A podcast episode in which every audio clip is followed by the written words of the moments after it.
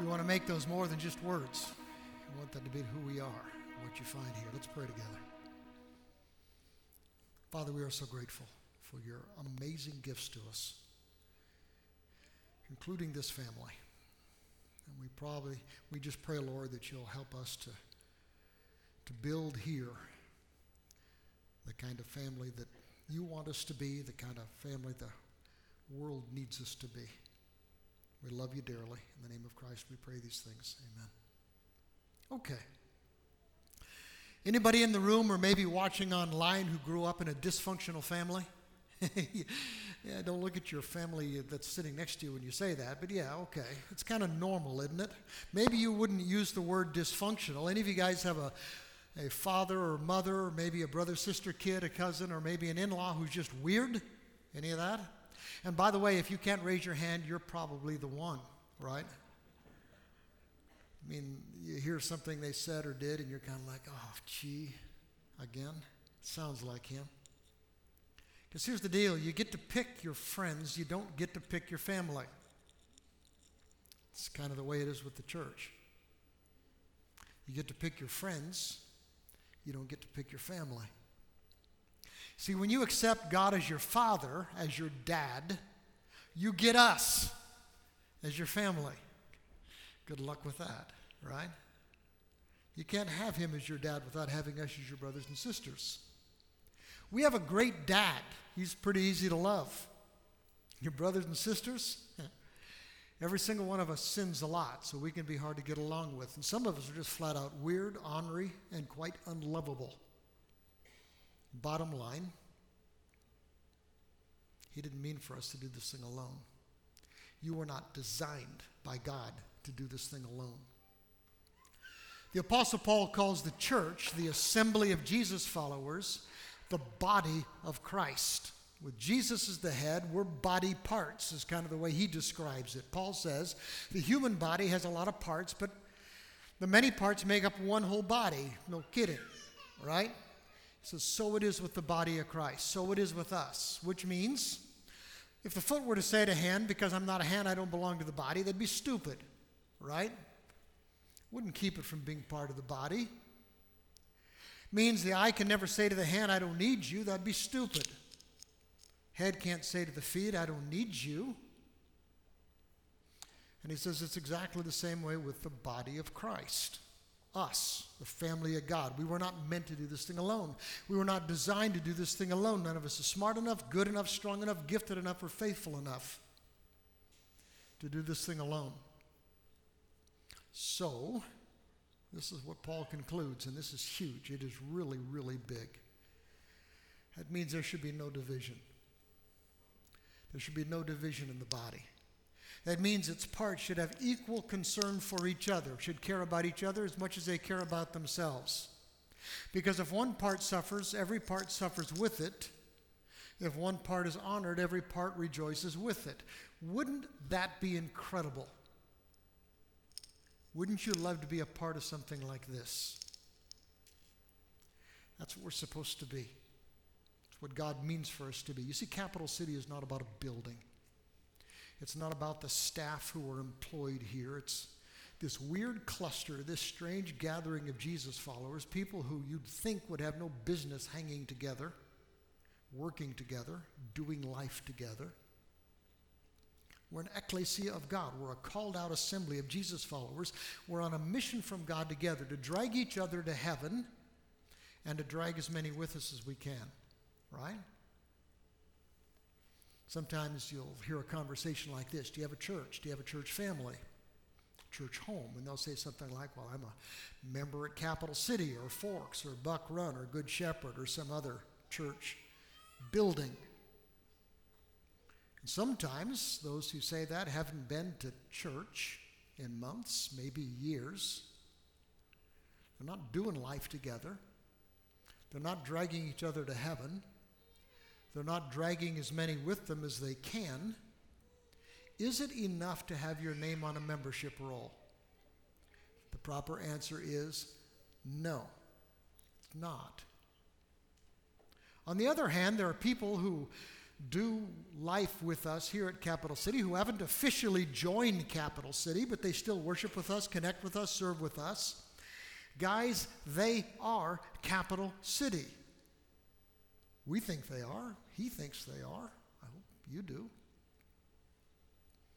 See, we're wrapped up in a little series. We're just wrapping it up this morning, actually, on the church, because we're in a rebuild mode. Every church in America, I suspect right now, is either in or needs to be in a rebuild mode. We started out our rebuild in September and October talking about Jesus, because that's who it's all about. In November, we started talking about the church because the church was God's idea. It was God's way of taking Jesus into the world. We talked about the day the church was launched, the big day. We talked about the big prayers of the church, the prayers to be bold no matter what the situation the big target of the church Jerusalem, Judea, Samaria, even to the ends of the earth. There's no one that we're not after that Jesus doesn't want in to his church family. We talked about the big drift last week about how every church tends to, to veer off mission to become more concerned about those inside than those outside. And this morning we're going to wrap it up by talking about big opportunities. One of the biggest challenges and opportunities the church has, that church faces in this weird, weird time that we're living in. See, for the very first time in this church's history and a whole lot of churches' histories, we can't assemble together normally like we've always assembled before. We started out the year on fire. January, February, we averaged nearly 900 people in person every Sunday morning. We're about half that now. Many of the other half are connecting with us online. That is cool. More than ever before. Now, we've live streamed our worship for a long time here at Capital City, but for the first time, it's the primary way to connect with Capital City for a significant part of our church family. That's new. We've been accused of sending out mixed messages. You see, we encourage people to, to join us here in person when they can, if they can. And we encourage people to join and connect with us online. Are they equal alternatives?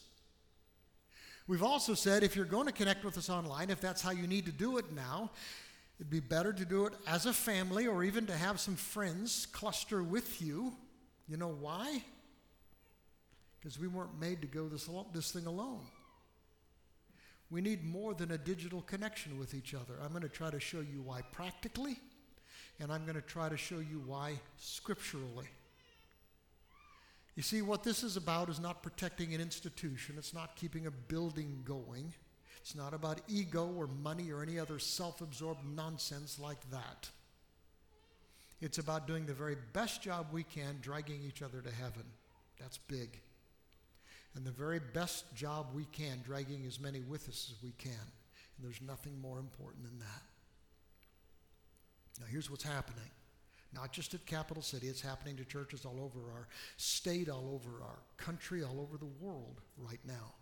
The pandemic is driving us apart. It's driving us apart.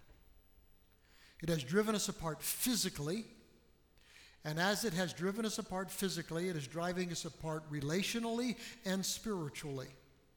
Doesn't have to, but it has. And we're going to fight it because we need a healthy church. Our world needs a healthy church. We need Capital City to be a healthy, God honoring church. It's been nine months now. Nine months. And we've had to scale back on most all of the things that churches used to do normally to be healthy. Our worship scaled back.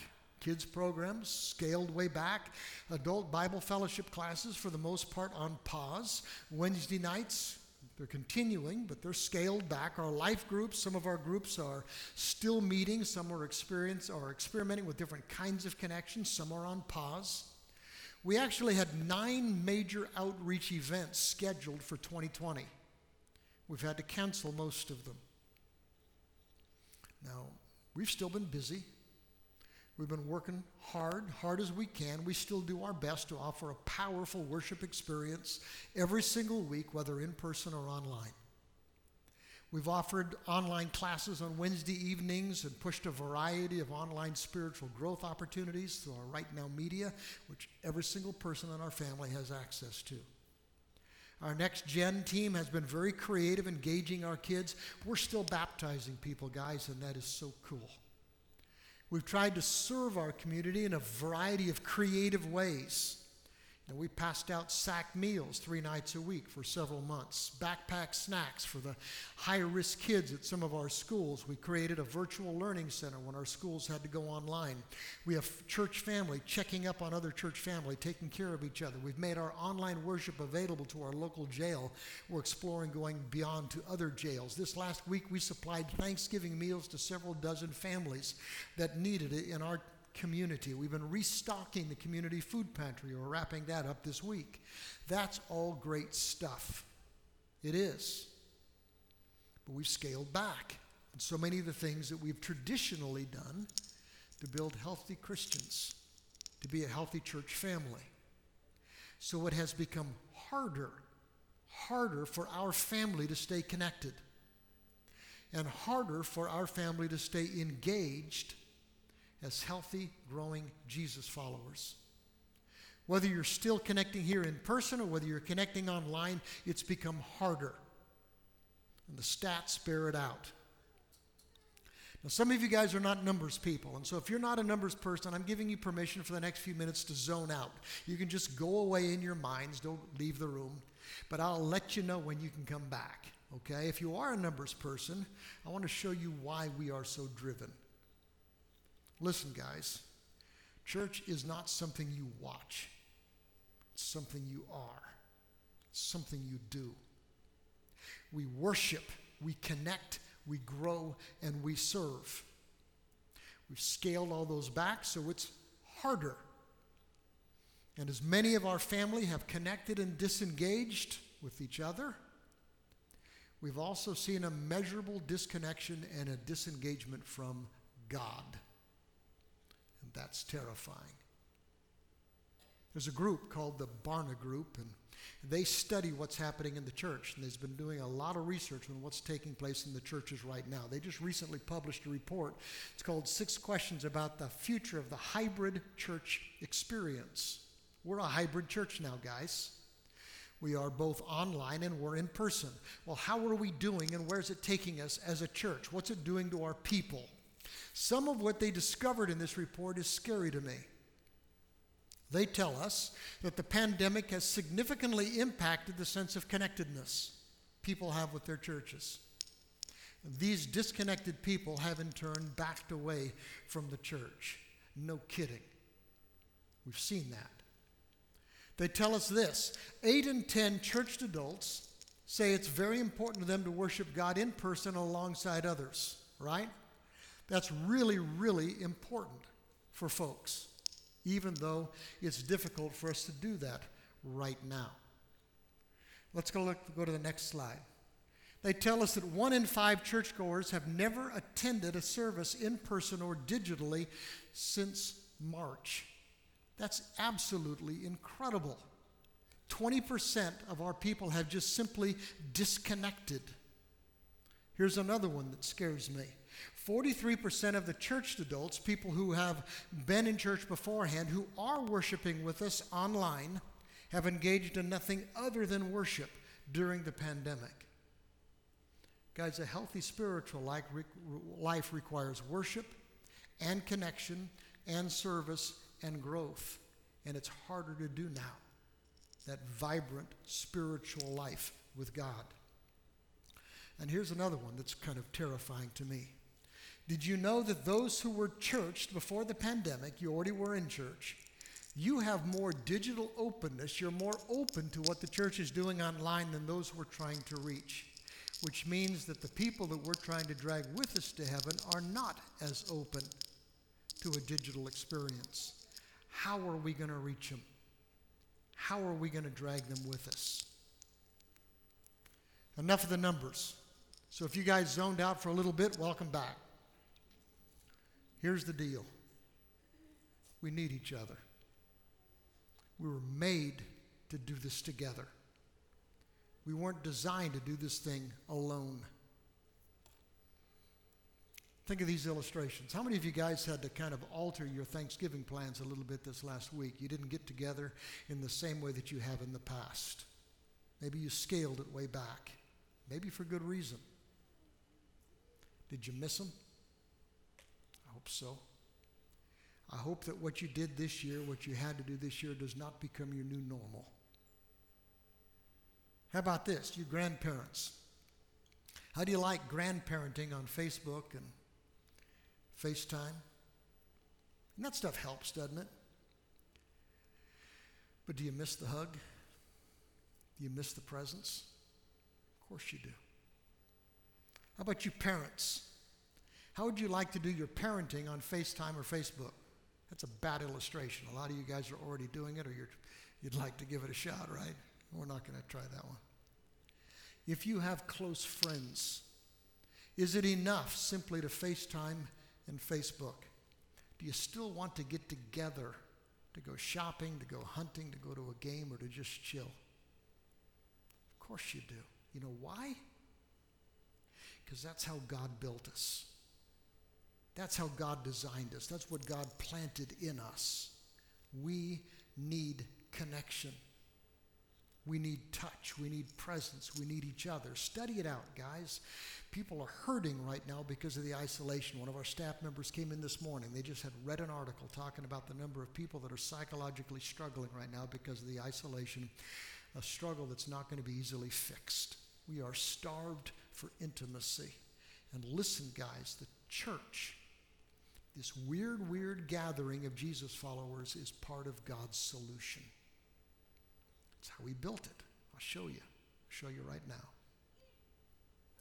Every once in a while, we talk about the one another verses in the New Testament. These are huge. In Greek, it's the word allelon, kind of pronounced allelon, which is kind of weird because in English, it almost sounds like all alone. In Greek, it means one another, the very opposite. This word, one another, this single word in Greek, occurs a hundred times in the New Testament. 91 different verses. That's a lot. This is a big theme in the New Testament. 51 times of those, it gives instructions on how to treat one another, how to do life with one another. These are not suggestions. This is what doing life with God, God's way, with God's people, God's way looks like. This is what our God wants from us, these one another's. Now, if you wanted, you could almost track every single one of these one another's back to a single phrase spoken by Jesus. It's the heart of it. And right before Jesus goes to the cross, he gives his final instructions to the disciples. And he says this He says, I'm going to give you a new commandment. Now, it doesn't sound new, okay? It's going to sound old. But the way I'm going to say it, Jesus said, this is new. I want you to love one another. I don't just want you to love one another, I want you to love one another in the same way that I have loved you, with my kind of love for you. That's how I want you to love one another. And your love for one another will prove, that's what's going to prove to the world that you're my disciples. In other words, if you actually do it, you're going to drag others to heaven with you. And if you don't do it, you're going to push them away from me.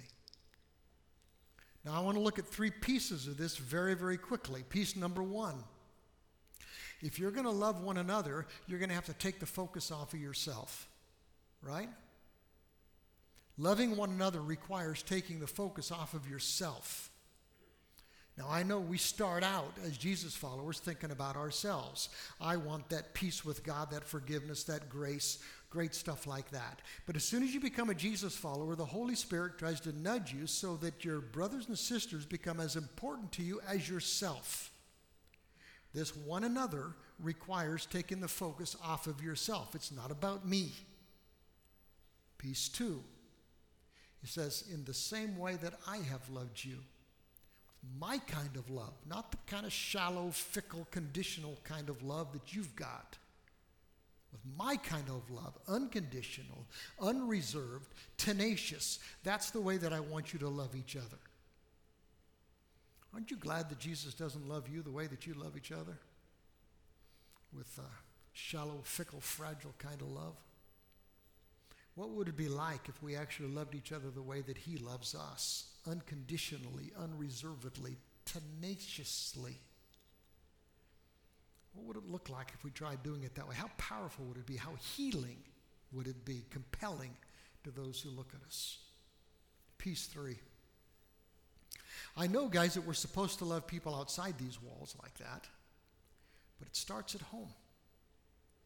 When he's talking about one another in this verse, he's talking about the people in this room. He's talking about your family. He's talking about other Jesus followers. It starts at home, right here, right now. And he says, This is how it's going to prove to the people out there that you are his followers, his disciples. Now, what's that look like practically? What's that mean for every day?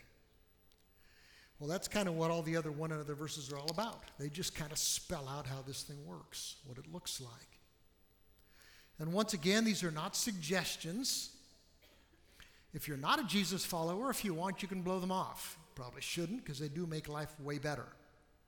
But if you are a Jesus follower, these are not just suggestions or recommendations, these are mandates. This is what we are, this is what we do. Now, Randy, my preaching partner, was digging around last week on the internet and he found this guy who organized these one another verses around three big themes. I thought they were pretty good. I think they work. He says that 15% of these one another verses deal with humility. Humility. Be humble. Be humble with one another. Not about me. If you're a Jesus follower, it's not about me. These are powerful verses. Right before Jesus dies, he washes the disciples' feet. How humbling is that? And then he says, I, your Lord and your teacher, I've just washed your feet. I want you now to wash each other's feet. He says, I've set an example for you so that you'll, you'll do exactly what I've done for you. Now, he's talk, not talking about that literally, which is why when you entered this morning, we didn't give you a towel and a basin of water and tell people to take off their shoes, right? He's saying, I want you to serve each other. I want you to love on and serve each other. And the Apostle Paul, he spells it out like this He says, I want you to honor one another above yourselves. Honor one another above yourselves. Another translation says, Be eager to respect one another. How amazing would that be? What if both face to face and online we tried to live this thing out, where we honored one another above ourselves and we were eager to respect each other? I mean, requires humility, doesn't it? Or look at this one. He says, serve one another humbly in love. Don't just serve each other, serve one another with humility in love. Or this one, this next one is really, really powerful. He says, submit yourselves, submit to one another. Not because your one another is so easy to submit to, but because you revere Christ. You're a Jesus follower, right? That requires some humility. Or this one Paul says, don't do anything from selfish ambition or a cheap desire to boast. But be humble towards one another. Always consider others better than yourselves. Amazing stuff. And there are other of these, but you get the idea. That's the big idea, one another, big idea number one. Be humble with one another, serve one another, honor one another, respect one another. How are you doing with your humility towards your brothers and sisters? How are you doing respecting and honoring each other with love? Here's the second big grouping get along with each other. Get along with one another unity, harmony, peace. It's a mandate. One third of the one another verses talk about getting along with one another. It's huge. I mean, listen to these commands. Jesus says, I want you to live in peace with one another. Are you doing it? I want you to live in peace with one another in your families, in your church family. I want you to live in peace with one another. Guys, just do it. Apostle Paul says, I want you to live in harmony with one another. Another translation says, I want you to get along. I want you to get along with one another. Guys, you see this violated every day, don't you? You see this violated nearly every day in person, or at least you used to. You see it violated every single day if you're on the social media. That counts too. Get along with one another. Here's another one accept one another. And it's not just that, not just accepting one another, but I want you to accept one another, he says, just as Christ accepted you. And that'll bring praise to God. That'd be mind blowing. Look at this one. Don't provoke one another. Really, that's what it says. Quit provoking one another. Some of us are professional provocateurs, aren't we? Don't provoke one another, he says, or be jealous of one another. One translation says, don't irritate one another. And when we irritate one another, we emasculate God's church. These next two are gentler, but I think they're absolutely critical to unity.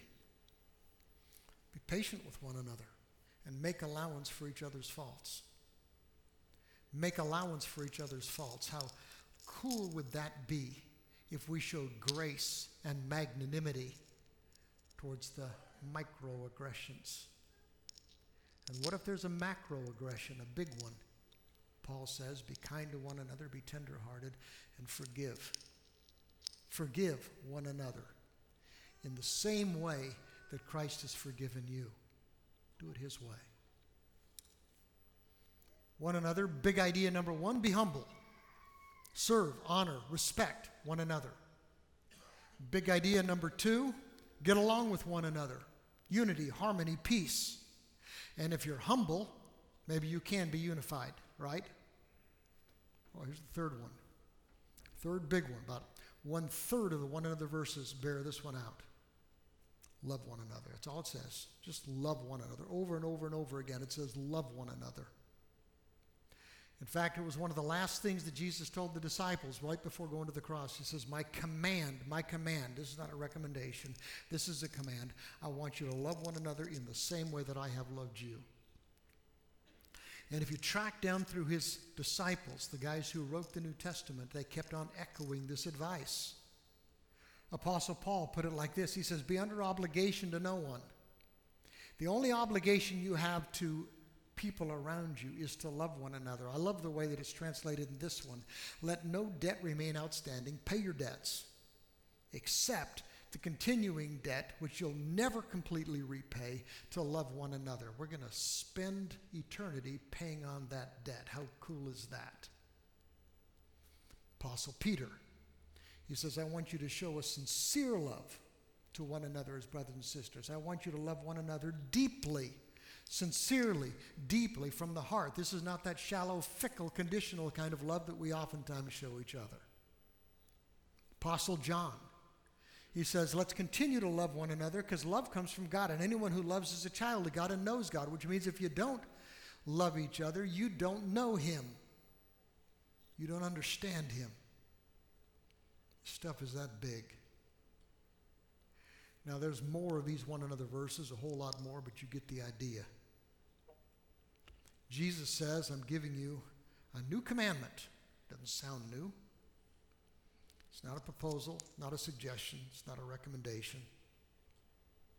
Giving you a new commandment because of the way you're supposed to carry it out. I want you to love allelon, one another.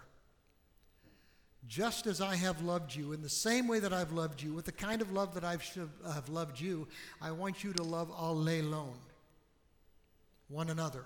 Because your love for all allelon, for one another, will prove to the world that you're Jesus' followers, and you'll have a shot at dragging them with you to heaven.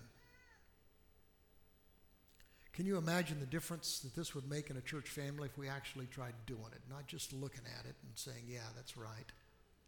We actually did it, be humble with one another, get along with one another, love one another.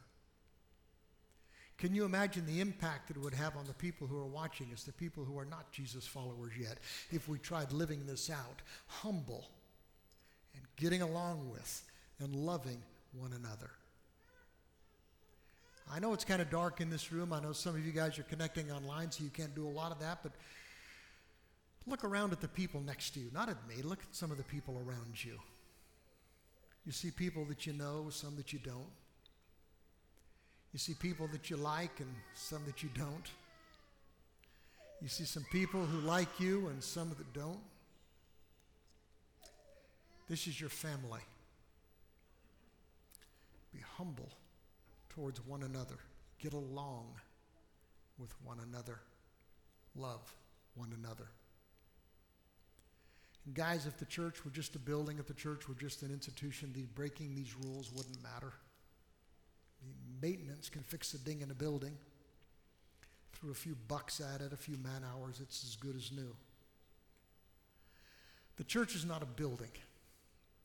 The church is the body of Christ, and when body parts don't get along, the church is crippled. The church is called the bride of Christ. And when a bride acts out inappropriately, the groom's name gets sullied. This stuff matters. We're in this together, and that's cool. We weren't meant to do this thing alone. We weren't designed to do this thing alone. But it's not just about doing life together, it's about how we do life together. Are we doing it His way? And I'm telling you guys, His way will make life a whole lot better. And it'll make us a whole lot better at life. Do you believe that? Are you in? Willing to give it a shot? Not just say, yeah, I understand. That's what the Bible says. It's what he wants me to do. You willing to try it? To actually make it work? If you're not a Jesus follower yet, you don't have to, but you know, you can become a Jesus follower today. You can make him the king of your life. And I think that's where life starts, not just in this world, but for an eternity. You need to be a Jesus follower. You want to make that decision today. I'm going to hang around down here during the next part of this service, during the Lord's Supper, and I'll hang out right here after the service. I'd love to talk to you. If you are a Jesus follower, let's let God's Spirit convict us. And let's let God's Spirit transform us. We're going to move in just a moment to a time of the Lord's Supper. But here's a deal about the Lord's Supper. Right now, we are a disconnected church.